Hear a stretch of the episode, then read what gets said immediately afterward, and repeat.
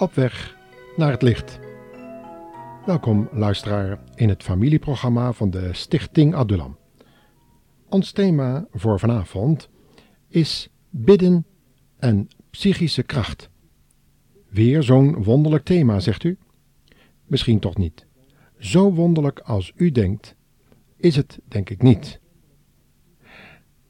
Psychisch bidden. Wat is dat eigenlijk? In deze programmaserie willen we daar in enkele uitzendingen wat nader aandacht aan besteden, want het wordt de laatste tijd heel vaak toegepast. Het heeft in ieder geval niets te maken met het gebed in en door de kracht van de Heilige Geest, wat gericht is op onze Heer Jezus Christus. Daarom kunnen we u van tevoren zeggen dat we ernstig willen waarschuwen voor het bidden in psychische kracht.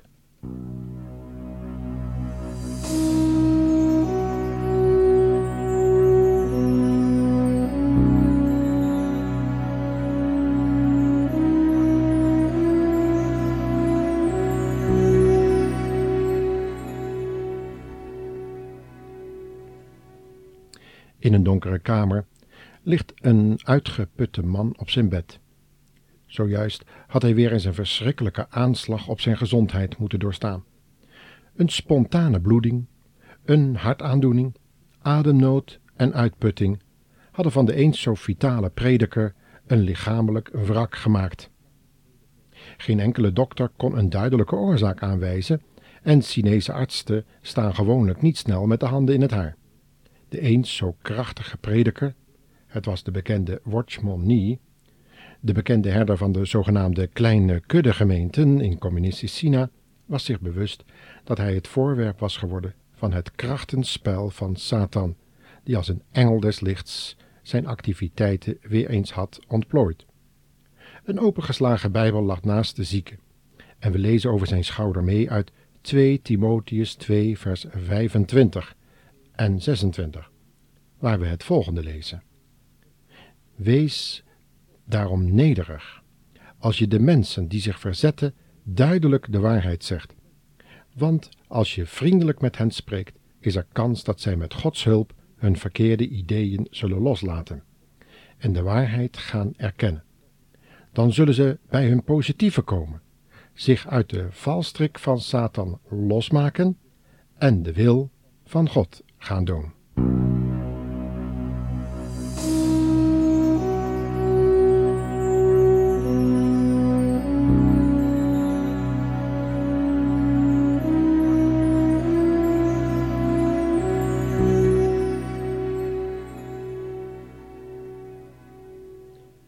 Niet begrijpend wat deze woorden met de ziekte van deze prediker te maken hebben, richten we ons nu tot de zieke man zelf en vragen hem naar uitleg. Dan begint hij met zwakke stem te spreken. Het is alweer enige tijd geleden dat ik een groep mensen begeleidde die in de problemen zaten. Ik wist niet dat ze in de strik van Satan terecht waren gekomen, die zich als een engel van het licht had vertoond en hen had verleid om mij ten val te brengen. Zij zelf waren zich ook niet bewust van het gevaar waar ze mij ingebracht hadden en leken volkomen te goede trouw bezig. Ze baden voor mij en soms ook wel tegen mij als ze het eens niet met me eens waren. Ik werd ziek.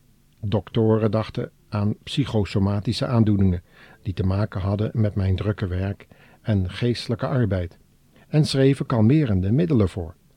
Ze hielpen niet en brachten mij slechts in grotere geestelijke nood.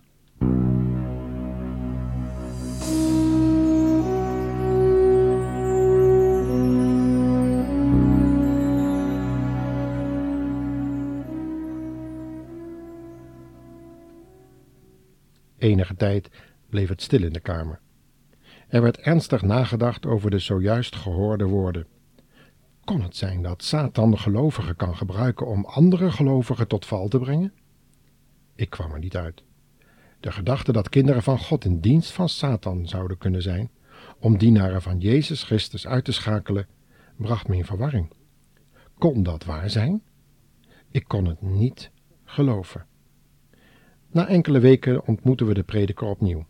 Hij leek nu in een blakende welstand te verkeren, en we vroegen verwonderd naar de reden van deze plotselinge ommekeer in zijn gesteldheid.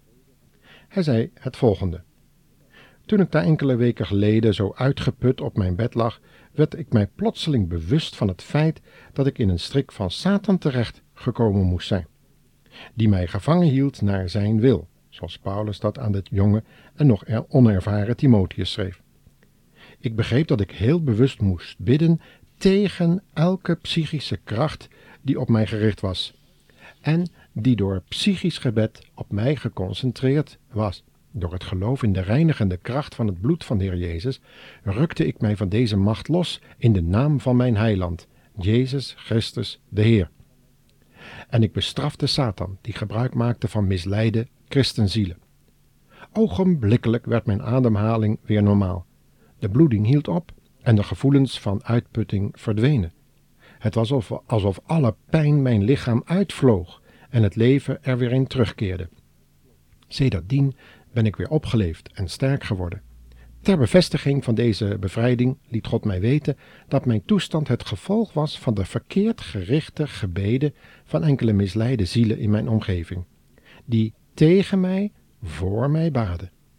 God gebruikte mij om twee van hen te bevrijden, maar helaas zitten de overigen nog in een diepe put.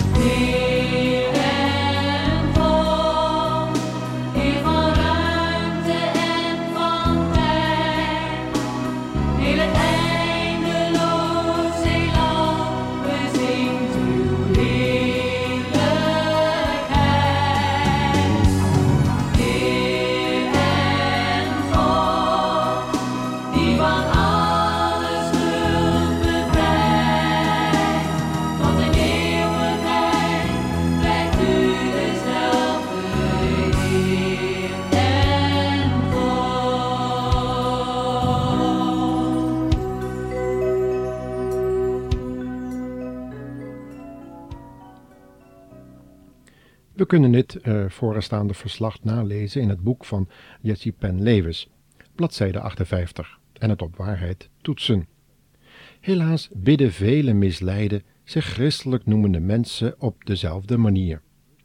Ze gebruiken de wraakpsalmen van oud-testamentische gelovigen, die nog geen weet hadden van het kruiswerk van Christus voor vijanden, zodat ze hun zielen bevrijd konden weten van jaloerse gedachten en wraakgevoelens van buren, familieleden en kennissen. In feite is dit een vorm van christelijke broa of toverij, iets wat de Bijbel streng verbiedt. We hebben de strijd niet tegen vlees en bloed, maar tegen de overheden en de machten in de lucht, zegt Paulus in Efeze 6.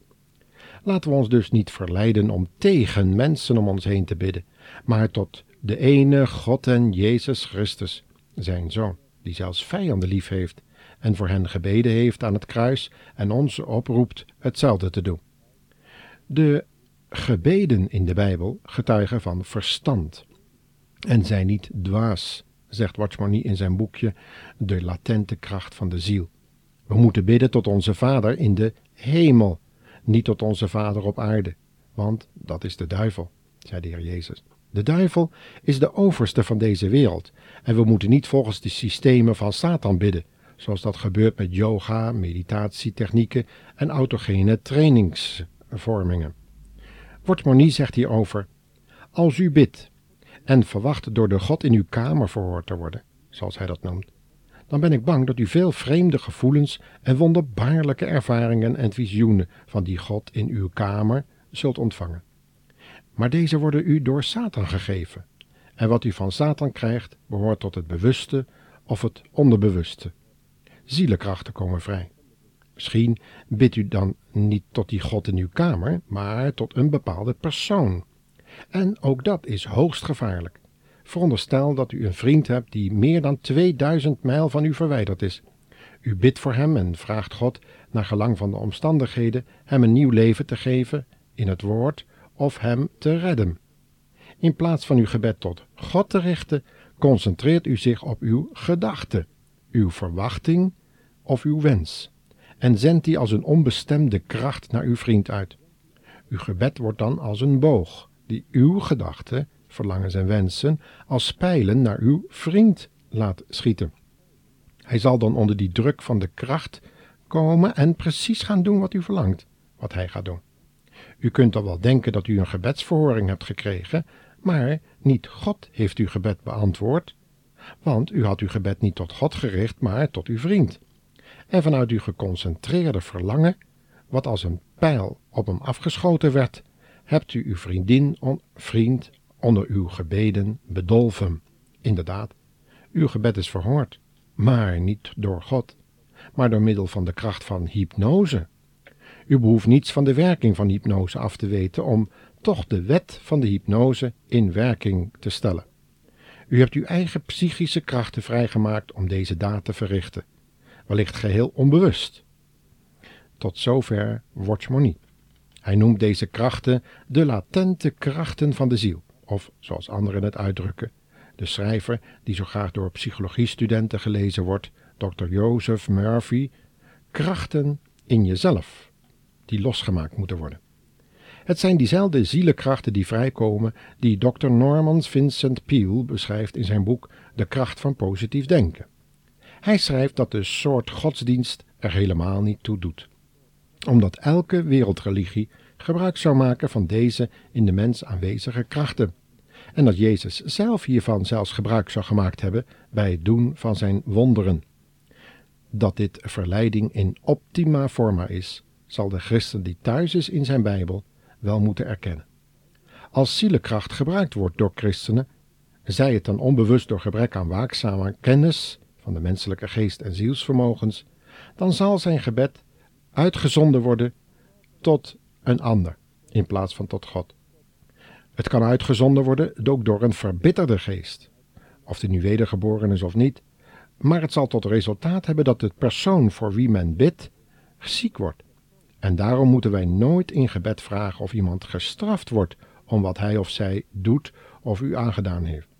Want zulk een gebed kan zo iemand inderdaad ziek maken en doen lijden aan allerlei onbestemde en niet definieerbare ziekten, waar artsen helemaal geen raad mee weten, en die wij psychosomatische ziekten noemen.